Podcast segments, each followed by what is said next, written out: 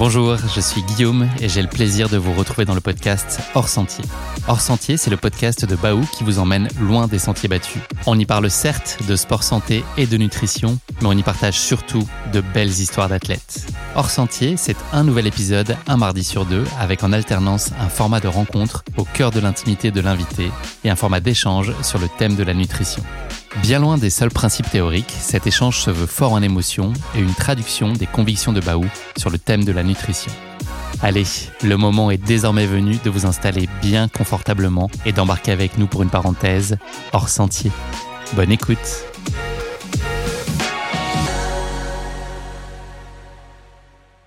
Ce format rencontre est différent de ceux que vous connaissez habituellement puisqu'il a exceptionnellement été enregistré en distanciel avec Dawa. Dawa est une figure majeure de l'ultra trail avec plus de 100 victoires à son actif et notamment sur le premier UTMB en 2003. Au-delà de ses seules performances, Dawa est reconnu de tous pour sa grande humilité, sa simplicité et sa générosité.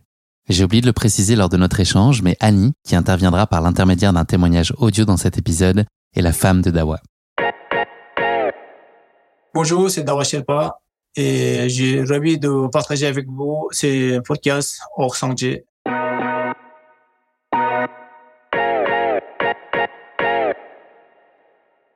Bonjour à tous et bonjour Dawa, je suis ravi d'échanger avec toi pour ce septième épisode du podcast Hors Sentier by Baou. Comment ça va? Ça va bien, merci. Bon, tant mieux. Pas trop froid, c'est l'hiver, là on est en plein dedans. Pas trop rigoureux? On a attendu longtemps, bah, il est bien le froid, c'est tant mieux.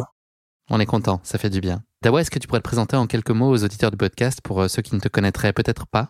Bonjour à toutes et tous, je m'appelle Dawa Datsiri Sherpa, d'origine népalaise et je suis basé en France hein, depuis euh, 5 d'années. Voilà. Je suis actuellement, je suis basé sur Villard Salade. Dawa, on va remonter le temps et euh, assez loin d'ailleurs. Tu as grandi donc euh, au Népal où tu es né. Euh, à 6 ans, tu es entré dans un, dans un monastère. Est-ce que c'était une conviction personnelle? Est-ce que c'est la, la, convention et, et l'usage au Népal? Qu'est-ce qui t'a mené vers cette décision-là de, de, rejoindre un monastère dans ta plus jeune enfance? Alors ça, cette question, elle est, moi, moi-même, je me pose les mêmes questions. Ça, c'était un choix un peu personnel, mais je me pose encore des questions pourquoi j'ai choisi d'aller au monastère? Ça veut dire que ton entourage ou ta famille, enfin, n'avait pas forcément fait ça avant? C'est pas, c'est pas un usage euh, qui est courant ou en tout cas qui est euh, très habituel? Euh, ben, normalement, oui, il y a certaines personnes, il y a certaines familles qui envoient des enfants au monastère ou à l'école normale. Ils ont, ils choisissent, c'est pas une obligation, mais ils choisissent comme ils veulent. Mais moi, c'est moi qui, moi qui choisis. J'ai demandé à mes parents à l'âge de 6 ans. Euh, et puis, euh, ils ont accepté assez difficilement, mais euh, finalement, ils, ont, ils, m'ont envoyé. C'était bonne, bonne expérience. Est-ce que tu peux nous, nous, donner à comprendre et à entendre de quoi vos journées étaient faites? Ça, ça, ça ressemble à quoi une journée type? Là-bas Est-ce qu'il y avait déjà une journée type? Est-ce qu'il y avait des journées un peu standards ou est-ce que chaque journée était un peu différente et les activités ben, Dans les monastères, euh, c'est comme, euh, comme à l'école. Hein. On, étudie, on a des devoirs à faire et après une partie de la journée, on a une heure ou deux heures de temps à lire, faire des, je, je sais pas, faire quelques commissions ou rien discuter avec des amis, tout ça. Mais normalement, on n'est pas dans, un endroit fermé, mais ils nous donnent des devoirs et bien on étudie chacun chez soi ou en plein air ou bon, collectivement, voilà. C'est un choix. Donc tu dormais pas au monastère, tu pouvais rentrer chez toi le soir, c'est ça? Non, non, au monastère, après, dans le monastère, il n'y a personne qui dort. Le monastère, c'est comme une euh, église. D'accord. Voilà. Les gens qui étudient ou les euh, gens qui euh, occupent le monastère, monastère, ils, ont des leur euh, logement autour du monastère, peut-être peut-être maisonnette, mais sinon, il n'y a personne qui dort dans le monastère. Est-ce qu'aujourd'hui, tu as le sentiment que, que ton éducation et tes principales valeurs, elles se sont construites euh, dans ce cadre-là ou est-ce qu'elles se sont consolidées? Quel poids tu donnes euh, à cette éducation-là en comparaison avec peut-être euh, ton éducation familiale? À quel point ça a été structurant pour toi? Ben, euh, Après, mes parents, ils sont, et, euh, comme on dit, ils respectent les philosophies bouddhistes. Et euh, au monastère, c'est non, j'ai suivi les philosophies bouddhistes. C'est, euh, pour moi, ça c'est une grande ouverture de, de porte et de ma vie. Et euh, les, les, années qui, les années que j'ai passées, euh, ça, ça, a été que enrichissant et euh, c'est pas pour, pour dire, moi si j'ai pu passer encore une dizaine d'années de plus, je serais très heureux. Mais là, malheureusement, j'ai pas pu passer. Mais je ne regrette pas. Tu es resté sept ans, c'est ça, suite au décès de ton papa, tu, es, tu, as, tu as décidé de partir? Tout à fait, oui. À Marojo, bah, j'ai perdu mon père et le dernier parole de mon père, c'est euh, il a laissé un petit message à ma mère de dire euh, si si je suis plus à la maison, il faut d'avoir bien occupé ma place, euh, mon, mon devoir, voilà. Et puis quand quand ma mère m'a annoncé ça, j'ai dit bon, mais il y a pas de, je ne poserai pas d'autres questions. Il n'y a pas de questions. Voilà. J'ai pas hésité 30, 30 secondes, voilà. Est-ce que tu as le sentiment que c'est là-bas que tu as euh, construit aussi, enfin en tout cas, tu as, la, notion de, de bien-être euh, psychique, psychologique, les notions de santé, ton alimentation, ton hygiène de vie, est-ce que tout ça, ça a été aussi euh, beaucoup par le prisme de, du monastère et l'éducation que tu as reçue là-bas, que tu t'es construit et forgé des opinions et une hygiène de vie aussi? Exactement, oui. Là-bas, on parle beaucoup sur la santé, beaucoup sur l'environnement et bah, c'est après voilà quand on aime la nature et quand on respecte l'environnement, euh, soit les, les, les autres euh, existants, bah, il n'y a pas beaucoup de choses à chercher. Quoi. Quelle place il y avait pour le, le sport dans ton quotidien à, à ce moment-là? C'était, euh, il y avait de l'attitude pour le faire? Est-ce que toi, tu avais envie, quand tu avais un peu de temps pour toi, est-ce que c'est, c'est ça que tu as envie de faire? Ben, Moi, je, je, prends, je prends mon temps ou soir ou très tôt le matin de défouler un petit peu. Le, toi, je fais pas mal de pas mal d'exercices, tout, mais ben, pas au monastère réellement, il n'y a pas vraiment euh, vraiment des sports. Après, on, on déplace pas mal, on déplace des fois dans des villages pour aider les gens qui sont décédés ou des gens qui, gens qui ont besoin d'aide, tout ça, on va, on va, on va les aider et des fois, on a, deux, trois jours de marche pour aller, pour arriver dans des villages, différents villages et un village vraiment dans, la, dans le milieu de la montagne, reculé, village reculé. Ça, c'est une sorte, une sorte de sport, mais sinon, pas, pas vraiment des sports. Après, on, entre les copains, euh, entre les copains, on pratique un petit peu les, les genres de arts martiaux. Sinon, c'est pas. Rien qui ressemble de près ou de loin à la course à pied, en tout cas. Non, non, non, pas bon, après, euh, après, sachant que chez nous, c'est que les, que les montées et les descentes. Hein. Il n'y a pas beaucoup de plats et il n'y a pas de transport. Alors, on est toujours, euh, depuis qu'on est debout sur notre pied, on est toujours marché. Quoi. Tu mesures aujourd'hui euh, des bénéfices encore de, de, ce que tu as pu euh, vivre au monastère? Est-ce que c'est des règles, des principes de vie que tu appliques dans ton quotidien et auxquels tu te raccroches euh, régulièrement? Est-ce que c'est un socle finalement qui, qui t'a jamais quitté? Exactement, oui. Je me sers tous les jours et je servirai tout, euh, tout, tout, le long de ma vie. Là. Comment ça se traduit cet héritage? Alors, ça, c'est dans, la, dans le monastère, c'est tout simple. On a deux, trois règles c'est respecter. D'être un moine bouddhiste et d'être bouddhiste, tout simplement de dire euh, je respecte la philosophie bouddhiste, il y a cinq règles à respecter, mais en, principalement on essaie de respecter trois euh, correctement. Dawa, tu as quitté euh, le Népal à 26 ans pour la Suisse, où tu as suivi celle qui allait devenir ta femme. Est-ce que tu peux nous parler des, des plus grosses difficultés, je sais pas, mais en tout cas challenge sur ton adaptation et ton acclimatation à cette nouvelle vie, à ce nouveau contexte de vie Qu'est-ce qui a été le plus délicat pour toi à, à appréhender? Pas grand-chose. Ça a été très naturel? Très naturel, parce que je, je suis assez curieux. Quand je au Népal, j'ai travaillé pas mal avec différents euh, pays, euh, différentes personnes, et euh, j'ai essayé de demander tout le temps avec des gens comment comment vous vivez, euh, qu'est-ce qui est qu'est-ce qui est différent que différent chez vous que, en comparant chez nous, tout je savais en plus en théorie, théoriquement, je connais pas plus ou moins comment ça se passe en Europe et tout ça. Et la première fois quand j'ai arrivé en Suisse, j'ai, dans ma tête, j'ai eu que la confirmation que j'ai, déjà entendu ou j'ai constaté, voilà. Tu parlais français déjà? Pas, euh, quelques mois. Merci, euh, bon appétit, euh, bonjour et deux, trois, deux, trois mois, mais sinon, pas, pas, pas grand chose. L'essentiel. Voilà, voilà.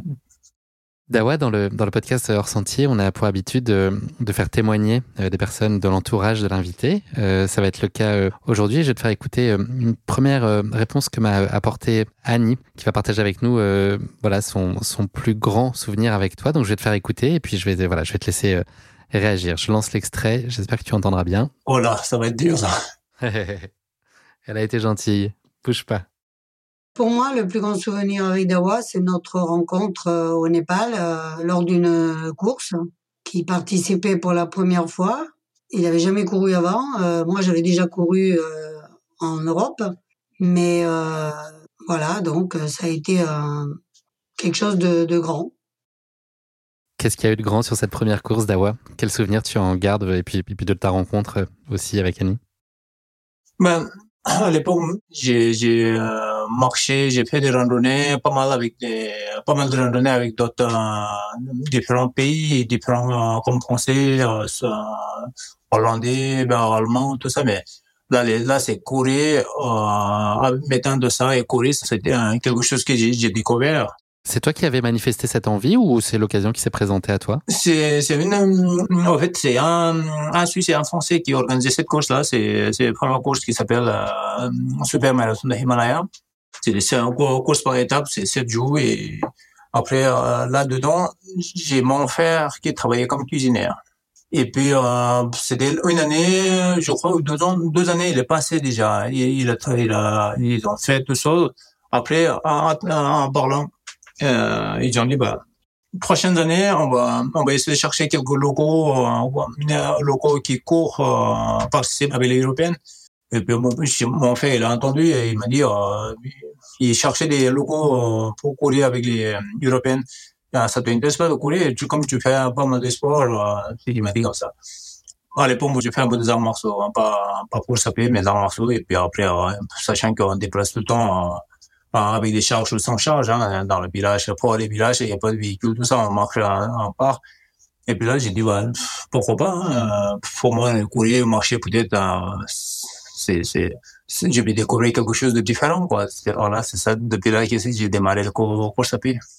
Le fait que ce soit sur une semaine, déjà un long format pour démarrer, c'est pas euh, une course de quelques dizaines de kilomètres. Est-ce que ça a pu t'impressionner? Tout à fait, ouais. C'était c'est bah, 40, ah, c'est quoi, 35, 40 kilomètres tous les jours et au bout du troisième jour, oui, le troisième jour, j'étais, euh, j'ai chopé un peu mal de montagne, je crois. Comme j'ai jamais trop fourni des efforts assez violents pour en altitude, j'ai euh, chopé une, euh, j'ai plus ou moins, je suis bien, bien fatigué, je, je toussais pas mal.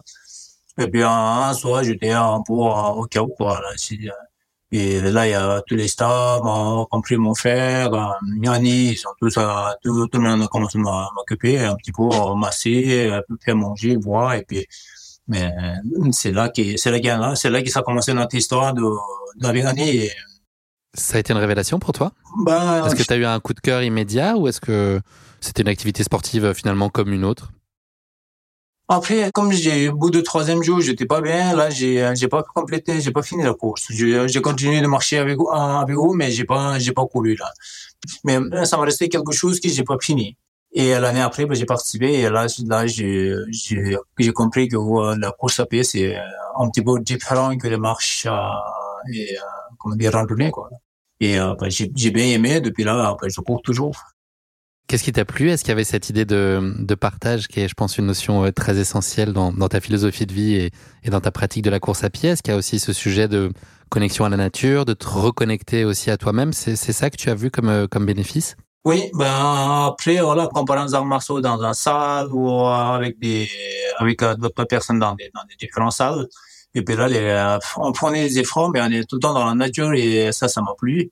Et même temps, entre les sportifs, bah, toi, euh, quand tu as un dossard, tu cours, euh, tu essaies de donner ton mieux, mais après, à la fin, on se, on se voit tous, on, on, on serre les mains, on, on discute, comme des, euh, je trouve c'est quelque chose de bien, quoi, de dire, entre les sportifs, il y a pas de, il y a une course, mais il y a pas de rivalité, quoi. C'est ça qui, c'est ça qui t'a plu. Voilà.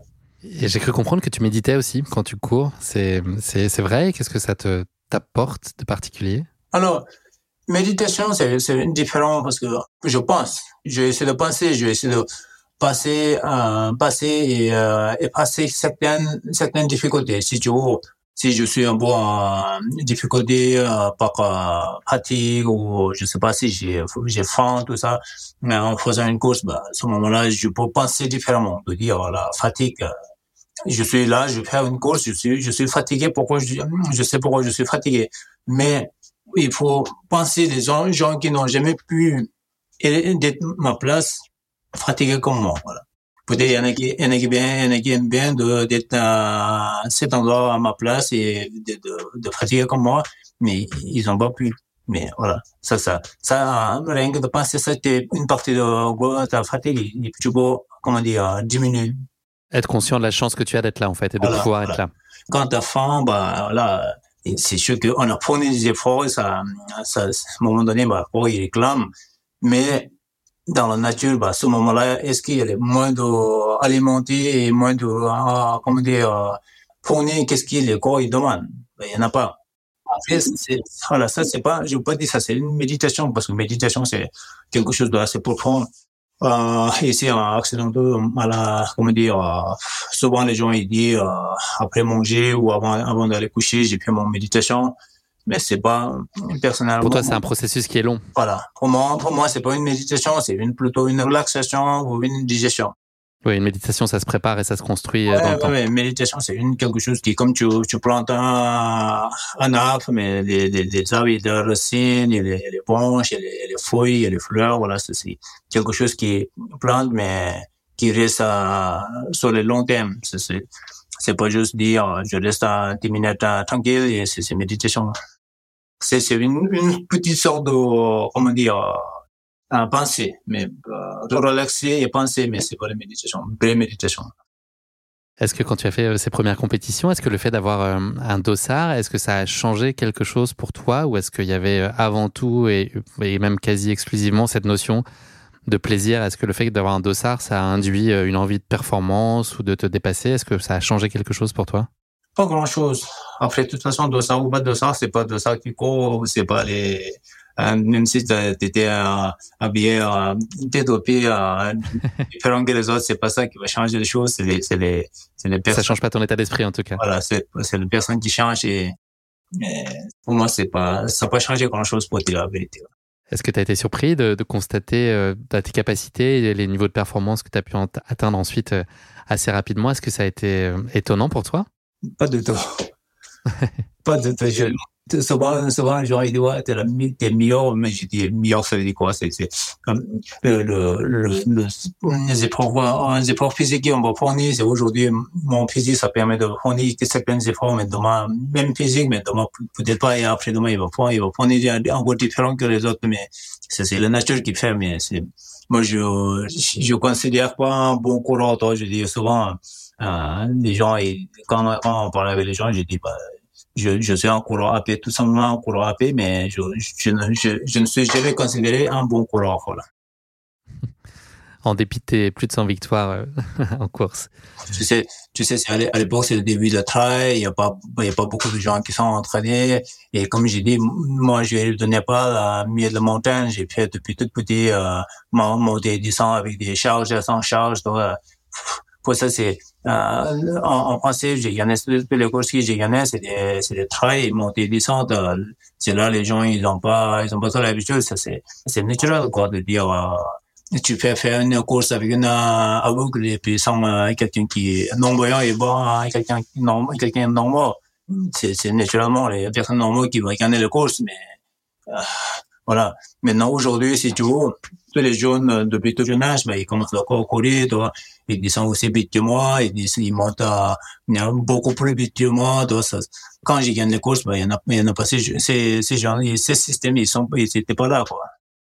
Quand tu as commencé à faire ces, ces courses de façon un peu plus euh, assidue, est-ce que tu as ajusté des choses dans ta façon euh, de te préparer, de t'entraîner dans ton quotidien, et puis plus particulièrement peut-être sur la nutrition Est-ce qu'il y a des choses que tu as été amené à, à faire évoluer quand finalement tu allais de façon de plus en plus régulière sur des courses? Non, j'ai, j'ai rien changé du tout. J'ai essayé de rester plus naturel possible et puis plus régulier possible.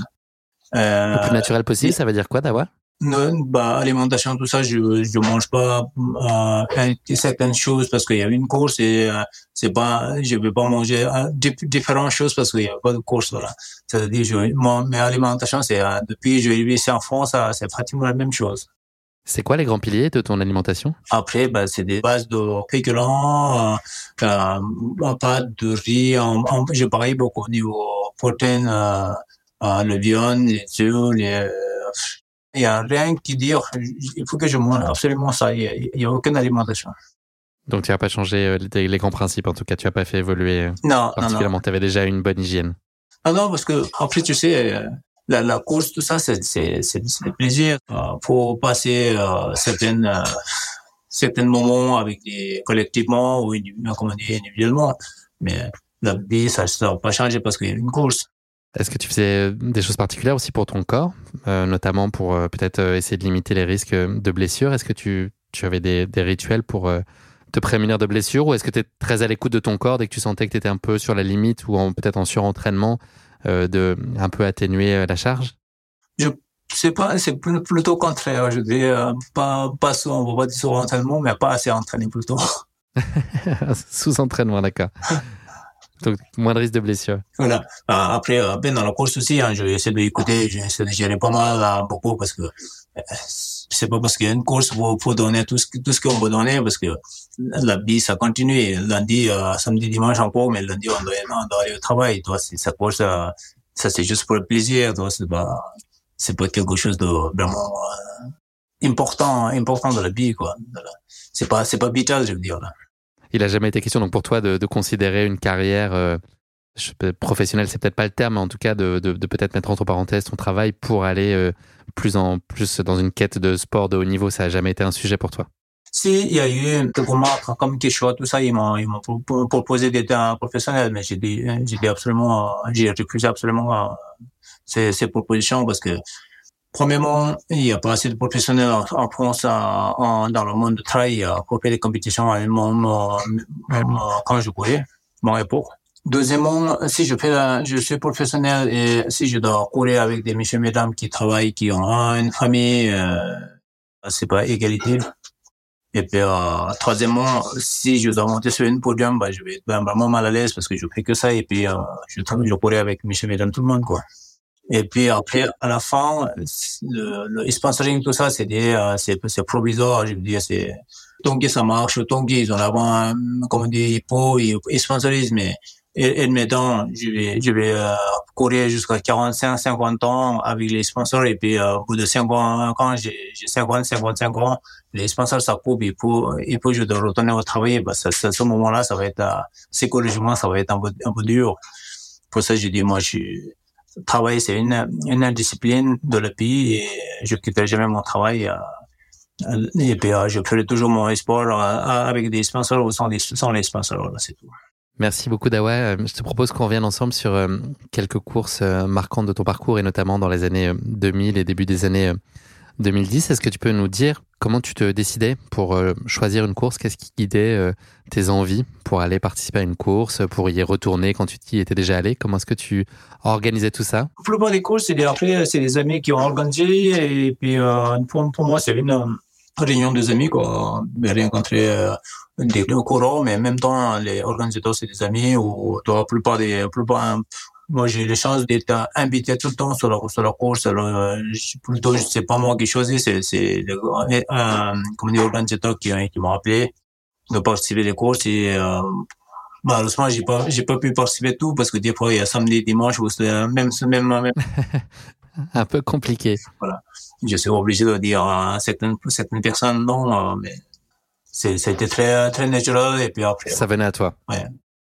Tu nous l'as dit, mais donc sur la, sur l'alimentation, tu changeais pas spécifiquement, même à quelques jours de la course, il y avait rien qui changeait, c'était ton rythme habituel, enfin ton mode en tout cas d'alimentation habituel. Ouais, tout à fait, ouais.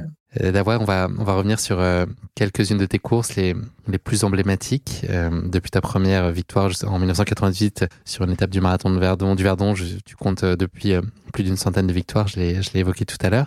Est-ce que tu peux nous parler, évidemment, tu, tu me vois venir, mais de l'UTMB 2023 Qu'est-ce que, qu'est-ce que tu retiens aujourd'hui de, de cette expérience sur sur l'UTMB que tu as gagné. C'était la première édition. Quelle est le, quelle place à cette course aujourd'hui dans ton cœur? Qu'est-ce que tu en as gardé comme, comme image comme sentiment? Ça, euh, UTMB de 2003, euh, c'est une belle aventure à l'époque parce que personne ne savait où on va aller. On était euh, quoi, à peu près 700, 750 quelque chose. Je, je sais pas exactement le nombre de participants. Et euh, même euh, Michel Politi, tout ça, c'est des, euh, c'est des copains justement avant. Euh, on, a fait mal de recours, on a parlé ces, ces UTMB, fameux UTMB qui vont organiser. Et les premières éditions, bah, ils ont laissé la liberté de partir de Chamonix ou finir Champé ou au Courmayeur ou Champé ou bah, finir complet ou complet Chamonix. Et euh, à cette époque, il y a très peu de ravitaillement. Tu pars avec euh, avec les avec tes moyens quoi un sac à dos euh, tout ce que tu as l'habitude d'utiliser dans la dans la course comme, comme tout le monde, hein, je suis parti euh, depuis Chamonix, je suis parti, mais je savais pas exactement où je vais aller. Et euh, puis il y avait deux trois copains qui couraient avec moi, ils ont ils sont partis assez rapidement euh, depuis le départ. Bah, je dis bon, ils sont partis, ils sont partis, tant pis. Hein. Je suis parti tranquillement, mais après, euh, partir de, partir de Contamine, euh, j'ai commencé à rattraper une personne, deux personnes, et ils ont, ils ont peu mal géré. Ils sont partis comme pour une course de 50 km, mais en même temps, euh, c'est, c'est, long et en même temps, c'est, à l'époque, la météo était euh, très, très difficile. Il y en a eu beaucoup de grêle, euh, de pluie, tout ça. Et bah, quand tu, tu gères mal, niveau, comment dire, habillement, alimentation, tout ça, ça, tu passes pas, tu vas pas aller loin. Il y a une autre course qui a marqué ton parcours, c'est, c'est la Diagonale des Fous. Il y a eu deux premières tentatives qui se sont malheureusement soldées par des abandons. Est-ce que tu peux nous, raconter ton rapport à, la Diagonale des Fous et puis peut-être plus particulièrement l'édition 2010 Alors, Diagonale des Fous, c'est, c'est une très belle course. J'ai adoré les paysages de, gens qui sont là-bas.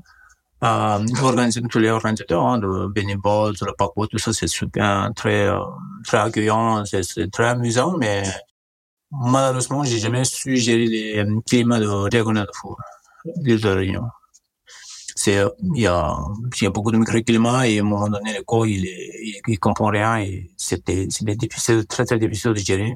Surtout les chaleurs.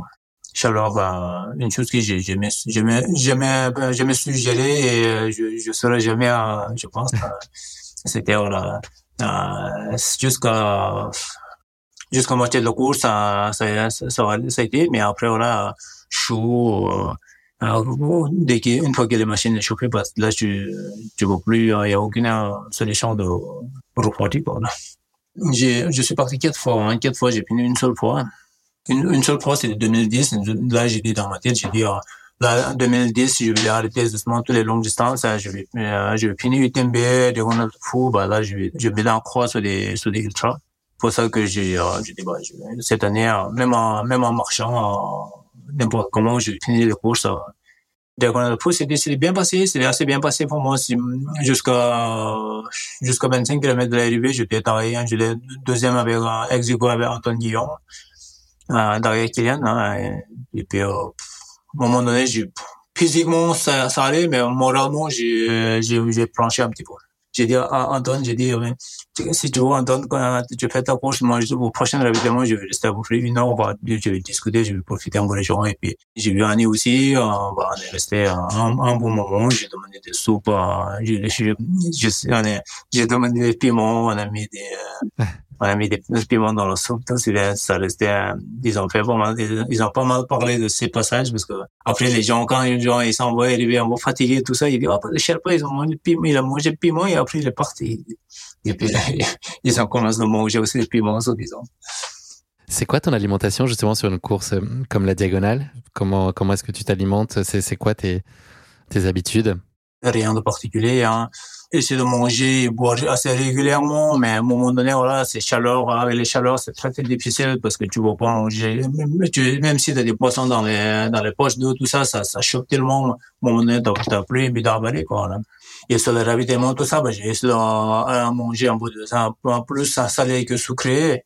C'était des soupes ou des pâtes avec, un peu de sel, tout ça, parce que avec les transpirations, tu perds énormément de sel et à un moment donné, le corps, il. Une dernière course d'Awa que je voudrais qu'on évoque euh, aujourd'hui, c'est un peu plus tôt que celle dont on vient de parler, c'est la Napurna Mandala Trail. Est-ce que tu peux nous parler de cette course et puis toi, euh, de ton expérience, je pense euh, à l'année 2002 en particulier? Annapurna Mandala Trail, oui. Annapurna Mandala Trail, c'est un Français qui organisé, ça s'appelle pour nos Bah, c'est la première course, longue, longue course en étape en Népal peut-être c'est, euh, je sais plus si c'est 10 ou 12 jours de course. En tout cas, c'est long. C'est, c'est un, bah, un, des, un des plus longs, mais après, il y a eu des, il y a eu une course qui s'appelle Himalayas plutôt. C'est le plus long. C'est les 23 km et 1000, euh, environ 1000 km. Mais c'est, bien organisé. Ça aussi, c'est une, euh, là, il y a pas, il y a pas beaucoup de Népalais. Il y a deux ou trois Népalais et puis, euh, plus, plupart, c'est des Français, Italiens, je crois. Donc c'est un bon souvenir aussi la Napurna Mandala Trail. C'est un bon souvenir. Ouais, c'était à l'époque, toi, c'est pas, c'est pas vraiment développé et surtout, bah, je connais le parcours d'Annapurna. Hein, quand je ne connais pas, j'ai j'ai ramené pas mal de gens à faire le truc d'Annapurna, tout ça. Mais c'est plus amusant de, de voir les gens qui je connais sur le parcours que sur, le, sur les endroits où on va dormir, tout ça. C'est, j'ai gardé de très bons souvenirs aussi, avec, euh, surtout avec l'équipe de Poulon, tout ça. Sympa. Ouais, non, c'est, c'est des très bons souvenirs. Et sur la partie récupération après la course, est-ce que euh, c'est comme euh, avant une course, tu changes pas particulièrement euh, ton alimentation? Non, non, c'est même chose. non, je change, je change pas du tout, ouais. parce que après plutôt, je pense, ça, c'est pour moi, plus si tu changes aujourd'hui. Parce qu'il y a une course et puis après je pense le corps il, il comprend pas trop peut-être euh, c'est ma vision hein. moi je dis manger euh, sainement mais euh, manger comme qu'est-ce qu'on a dans la de manger euh, variant variant varier régulièrement et puis euh, je pense euh, il y en a il y en a tout dedans tout ce qu'on a besoin dans l'alimentation et il y a pas besoin de changer ou de, de manger plus ou moins quoi Dawa, on va parler euh, d'une autre de tes casquettes euh, sportives, puisque tu as eu euh, l'opportunité, pour ne pas dire, j'imagine, l'honneur ou le privilège de représenter le Népal à l'occasion de trois JO d'hiver uh-huh. entre 2006 et, 2014. cette expérience en ski de fond, est-ce qu'elle a été portée par un rêve olympique? Est-ce que c'était ça l'idée? Est-ce que c'était aussi pour toi l'opportunité un peu de diversifier tes activités ou par un peu par curiosité, par le, le goût de la découverte que tu as accepté la demande du comité olympique népalais de, bah, de rejoindre euh, l'équipe de ski en tout cas d'être le représentant du Népal euh, aux Jeux olympiques d'hiver Pour moi, c'est une, une, découverte, une expérience personnelle aussi. Et puis après, deuxième, deuxièmement, c'est comme euh, il y a, y a personne au Népal, bah, j'ai la possibilité et euh, pour ça, bah, j'ai dit bah oui, je, je participerai. C'était pour, pour, la première, je suis parti justement après le Himalayas, euh, c'était 2002, hein, Himalayas, on, on est parti de Kembis dans on a fini euh, Kembis d'Everest, c'est environ 1000 km, 40 000 mètres de dénivelé positif et 37 000 de négatif. On est 40, à peu près 47 portants, vingtaine de au Kembis d'Everest et euh, là, j'ai pu, j'ai fini, j'ai je suis arrivé premier, mais premier, et puis après, ils ont parlé un petit peu sur les journaux, tout, et c'est là que le comité olympique de Népal, il m'a et m'a trouvé. C'était particulier pour toi, les Jeux Olympiques, ça représentait quelque chose, euh, enfin, une forme de rêve, ou c'était une compétition comme une autre et une opportunité comme une autre? Ben, après, euh, je, je vais essayer de comprendre un peu les histoires des Jeux Olympiques même temps, bah, après, on a, j'ai essayé de, j'ai essayé d'entraîner un petit peu, j'ai essayé de rencontrer un peu de différentes personnes, t'as trouvé un peu des idées différentes, différentes idées techniques hein, de, de performance. Hein. Mais, euh, Jeux Olympiques, c'est, euh, si on suit les histoires, c'est, c'est très intéressant. Ça donne envie de participer, mais actuellement, malheureusement, c'est euh, c'est beaucoup beaucoup basé sur la performance et sur la sur la finance, hein, de puissance hein, financière qui gâche un petit peu les comment dire la pureté de l'esprit peut-être? Euh, l'esprit des Jeux Olympiques. Quoi. Mais sinon, sinon c'est moi j'ai j'ai bien j'ai bien vécu. Hein, trois Jeux Olympiques. C'était une grande fierté, j'imagine, pour toi de représenter le Népal. Ouais, ouais, ouais, bien sûr, oui. Bah, après, voilà, c'est, comme il y a, comme il y a personne, si j'aimerais bien avoir une ou deux personnes avec, euh, avec moi, mais comme il y a personne, malheureusement, je suis tout seul avec, euh, des fois avec Annie, des fois avec Patrick Michel, euh, mais, mais sinon, c'est, c'est, ça restait un bon, très bon souvenir. Est-ce que ça a été difficile pour toi d'appréhender cette nouvelle discipline? C'était quand même nouveau pour toi Ou est-ce que ton socle de sportif de haut niveau, ça t'a quand même donné un certain nombre de bases? Très, très difficile plutôt des fois moralement c'est très très difficile.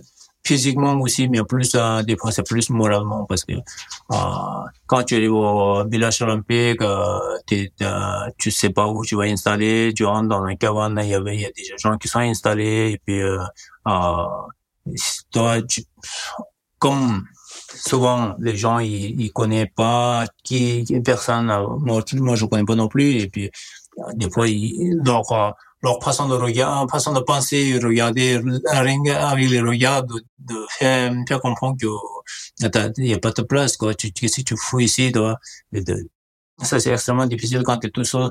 Tu charries ton ski, des, des skis, tu dois fracter, tu dois aller entraîner, tu dois aller euh, consulter qu'est-ce que tu dois faire, qu'est-ce que tu dois pas faire, toi? Ça, c'est, c'est très, très difficile, mais après, euh, voilà. ça, il faut, faut passer par là quand on est tout seul. Voilà. Souvent, les gens, ils disent, ah, t'as la chance de participer, mais j'ai dit, ah, j'ai eu la chance de participer, mais vous avez jamais pu les chances que j'ai, j'ai mis dedans. Voilà. Merci Dawa. C'est le moment de la deuxième insertion d'une réponse qu'a apportée euh, Annie à une question que, que je lui ai posée. Question pas très simple parce que voilà, la, la, la réponse est à mon avis protéiforme. Je lui ai demandé euh, ce qu'elle appréciait le plus chez toi. Donc si tu es d'accord, je vais te faire euh, écouter et, et, réagir à son message. Ok. Tu es prêt? Ok, oui. Ce que j'apprécie chez Dawa, bon, il est comme tout le monde, hein, il a des biens et des pas biens, hein, mais c'est surtout euh, son contact avec la nature, euh, l'approche avec les autres, c'est toujours pour les autres, jamais pour lui, jamais pour nous, c'est toujours pour les autres, pour les autres. Donc euh, c'est ce côté-là qui est son humilité, ça, il a un côté qui est que tout le monde le trouve attachant par rapport à ce côté-là. Beau témoignage. Mais c'est la, c'est la vérité, non elle a, elle a, qu'est-ce qui, Tu es d'accord avec Annie Qu'est-ce qu'elle a répondu Qu'est-ce que, qu'est-ce qui, comme je suis, hein, bah, ça après. Euh, Les autres avant toi toujours? Non, pour moi, je dis, je, si je fais quelque chose, c'est en faire pour nous. Je dis pas, je le ferai pour moi. Voilà. Ça a toujours été comme ça? Je, ça, ça a été toujours comme ça. Moi, je, je sais pas, je, je, même pas, c'est pas, c'est même pas partie de mon éducation, mais pour moi, c'est, je vais essayer de penser toujours parce que aujourd'hui, aujourd'hui, les gens, ils sont malheureux. Même les gens qui ont beaucoup de moyens, ils sont tellement malheureux, ils savent pas gérer leurs euh, émotions, leur, euh, leur, euh, comment dire, euh, bien-être et euh, d'être heureux. Ils savent pas parce que ils, ils ont jamais réfléchi. Et toujours essayer d'avoir plus essayer d'avoir un peu plus que les autres, un peu plus que, que, que euh, ailleurs et un peu mieux qu'ailleurs. Ça, c'est, il a jamais, jamais les fonds. Et euh, souvent, les gens, ils, ils achètent des terrains, ils achètent des maisons, ils disent, oh, bah, j'ai grand terrain, j'ai grand maison.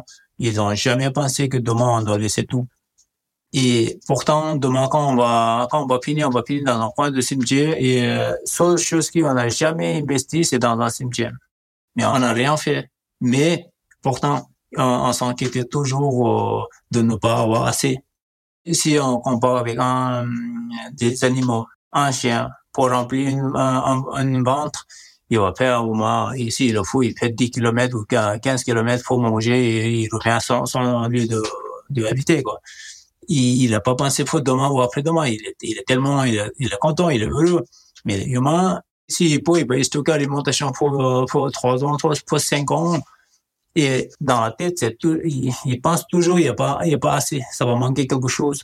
Mais la seule chose qu'il n'a pas pensé, c'est, il avait alimentation pour trois ans, mais il est, il est pas garanti qu'il va vivre jusqu'à trois ans.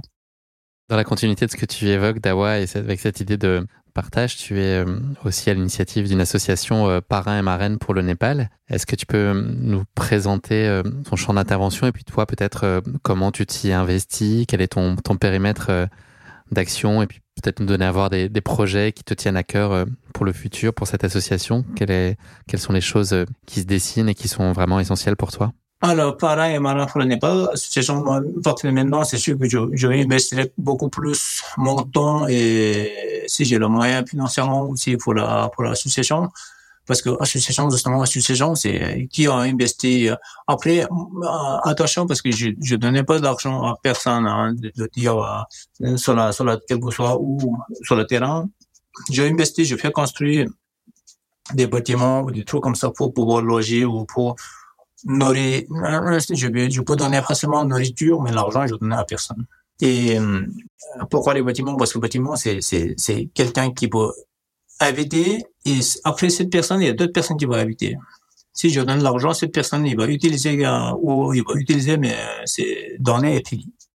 Et puis, association, dans la dans mon association, je concentrais sur trois sujets, euh, éducation des enfants qui sont dans des villages reculés, qui n'ont pas de parents ou qui ont des parents mais qui n'ont pas le moyen d'éduquer leurs enfants et santé de euh, tout le monde, les enfants, personnes âgées et les gens de village euh, de âge. Un troisième projet qui je tiens vraiment en cœur, c'est un soutien de personnes âgées en situation difficile. Voilà, ben, depuis 2000, c'est euh, euh, soutien de personnes âgées. J'ai dans la tête de village de 9 ans Ah, depuis l'âge de 9 ans, j'ai l'âge de 53 ans et j'ai bougé beaucoup, j'ai fait pas mal de choses, j'ai vu beaucoup d'événements, il y a eu pas mal d'événements euh, catastrophes, naturelles, différentes, différentes choses, mais j'ai jamais pu oublier ces, ces pensées de l'âge de 9 ans. Donc tu as tout de suite su que tu redonnerais d'une façon ou d'une autre par ton temps, par ton énergie? Voilà. À partir de 2018-2019, on a construit un, un centre pour les personnes âgées en situation difficile. Et actuellement, bah, il y a 18 personnes, il y a beaucoup de demandes, mais euh, on a pas mal de moins d'accueillir plus de personnes. Et là, le futur, un futur projet, c'est agrandir un peu les centres. Et euh, sachant que centre, centre d'accueil, c'est personnes, personnes sont accueillies gratuitement, nourries, logées, soignées jusqu'à la fin de leur, leur séjour. Ils vont, ils vont vivre dans le centre c'est pas une, faut pas penser là, c'est maison de en retraite, là. Souvent, il y a des maisons de retraite, mais j'ai dit, personne n'a cotisé, ils ont pas moins d'avoir d'argent, comment, comment des maisons de retraite. Et puis après, je vais continuer aussi sur la, sur l'éducation et santé. Voilà, trois choses que je, je tiens à cœur, je, je donnerai mon temps et mon, mes, moyens pour la, pour la soutenir. Dawa, tu es aussi euh, à l'initiative de Dawa Sherpa Experience. Euh, là aussi, il y a cette idée de partage et de, et de voyage intérieur. L'idée, c'est de proposer des expériences euh, marquantes. Est-ce que tu peux nous raconter le, type de choses que ce que tu leur proposes et puis toi, ce qui est important pour toi, enfin, ce que tu aimes que les gens euh, trouvent dans ces expériences Alors, dans chaque expérience, parce qu'on a parlé à travers les sports, à travers le voyage, euh, par participation de certains événements comme les Jeux Olympiques, tout ça, j'ai acquis certain nombre d'expériences. Après, voilà, les personnes qui participent, il faut qu'ils sachent participer, de dire, voilà, euh, je vais faire quelque chose, mais au bout de cette chose, ces choses-là, où je vais récolter un grand plaisir, où je vais récolter une idée de pouvoir transmettre à d'autres personnes, ou changer les, les idées et les vies de d'autres personnes. Parce que souvent, les gens, ils, ils partent au Népal ou quelque, quelque part, mais ils cherchent vraiment moins cher ou euh, il va aller, il va aller là-bas, mais lui, il part et il revient comme, comme il, il pas. C'est pas intéressant. Pour ça, je dis, quand, quand on va aller dans un voyage, il faut déjà découvrir les, découvrir les histoires, philosophie, nourriture, le vie quotidien du pays. Si t'as pas compris ça, voyage, il est, il il a pas voyagé. Voilà. Dans, moi, j'organise plusieurs, euh, plusieurs voyages. Tibet, Népal, l'Inde, Indonésie. Et euh, dans ces voyages-là, bah, j'ai essayé d'émerger un petit peu dans la vie quotidienne, dans le village, dans, Mich dans Michel Habitant, manger avec les, avec les, avec les locaux, et euh, essayer de discuter, regarder comment ils vivent. Euh, c'est bénéfique de côté. Et pour moi, c'est important. Merci beaucoup d'avoir partagé avec nous tes engagements. On, on approche euh, de la fin de cet épisode. On va reparler un petit peu de nutrition puisqu'on est dans le cadre du podcast euh, hors sentier de Baou. Est-ce que tu peux nous, donner euh, peut-être trois conseils C'est une, rubrique un peu habituelle dans ce podcast. Est-ce que tu aurais trois conseils de, nutrition à partager avec les auditeurs du podcast? Des grands principes? Il faut que les gens ils restent, comme je dis, ils essaient de rester plus naturel possible et puis c'est sûr qu'aujourd'hui, il y a tellement, tellement de choses et, aussi, il faut que ça, ça convienne. Parce que quand je suis ici en, Genève, j'ai utilisé pas mal de produits comme Avastin, Marathon, Isostar, plein de choses. Je pense à l'époque, je j'ai pas l'habitude, mon corps, il n'a pas l'habitude parce que dès que je vois, plutôt, ça, ça me rapporte rien, mais en même temps, des fois, j'ai une de, de bougie. Voilà. C'est pas, pas quelque chose qui apporter quelque chose pour, de, de ou de, de, avantage pour moi, mais c'est plutôt euh, diminuer euh, mon, mon, mon, ma capacité. Et après, malheureusement, euh, il faut que les gens ils choisissent leur alimentation, leur nutrition. Je vous pas dire, je prends ça, c'est bon, je, je prends aussi parce que c'est, c'est tellement personnel. Hmm. Voilà. Le corps humain, il est construit différemment, on est tellement habitué différemment. Et aussi, chercher, manger et boire, c'est aussi partie de la pensée. Hein. Ça, ça correspond aussi à, la pensée. Parce que si, voilà, si t'as pas confiance, tu manges quelque chose, mais ça, ça rapporte pas grand chose.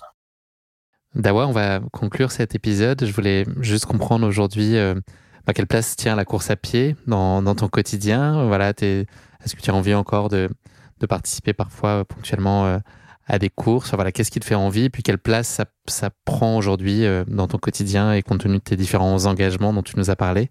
Quelle place il reste pour la course à pied? Est-ce qu'elle est encore euh, très centrale? Euh, bah, comme, toujours, c'était euh, course à pied, c'est vraiment parcelle, parcelle de ma, ma mon temps, temps partiel, hein, je veux dire. Hein, je, cours toujours, mais je ne consacre pas de temps d'aller entraîner ou de dire bah, je vais me reposer parce qu'il y a une course ou je vais aller entraîner parce qu'il y a une course. Là. Je fais jour à jour je planifie pas longtemps à l'avance non plus. Et, euh, le course à pied, je ferai toujours euh, tant que tant que je cours toute ma vie, mais je vais... Là aujourd'hui, tu cours quoi, trois quatre fois par semaine? Rien de tout. Rien de tout? Et, euh, dernière fois que j'ai couru, c'était 3 3 décembre. 3 décembre, j'ai fait là, j'ai passé euh, une course qui s'appelle Escalade à Genève et euh, c'est 7 km. j'ai couru j'ai couru ça avec des collègues de travail tout ça et puis depuis là, j'ai pas mis le basket. Et tu ressens pas de manque? Non, non, pas du tout. Pas du tout. Il y a tellement de choses à faire. Dawa, qu'est-ce qu'on peut te souhaiter pour l'avenir? Euh, beaucoup de, euh, pas mal de sorciers, sorciers dans, dans mes projets pour l'humanitaire et puis de la santé. Ça va se faire. Eh bien, je te le souhaite. Euh, merci beaucoup. Merci Dawa pour nos échanges. C'était euh, passionnant. C'était très chouette de partir hors sentier avec toi. Bah, je te souhaite beaucoup de bonheur et donc beaucoup d'accomplissement euh, dans, tous tes projets à venir. Merci, merci beaucoup aussi. Bonne, bonne santé à toute l'équipe et à très bientôt. À très bientôt, Dawa. Merci. Merci à tous d'avoir écouté cet épisode, j'espère qu'il vous a plu. Si vous voulez soutenir le podcast, la meilleure chose à faire est de vous abonner dès maintenant sur votre plateforme d'écoute habituelle et de lui donner la note de 5 étoiles. Et n'hésitez pas à en parler largement autour de vous pour que nous soyons chaque jour plus nombreux à partager ces moments privilégiés hors sentier. À bientôt!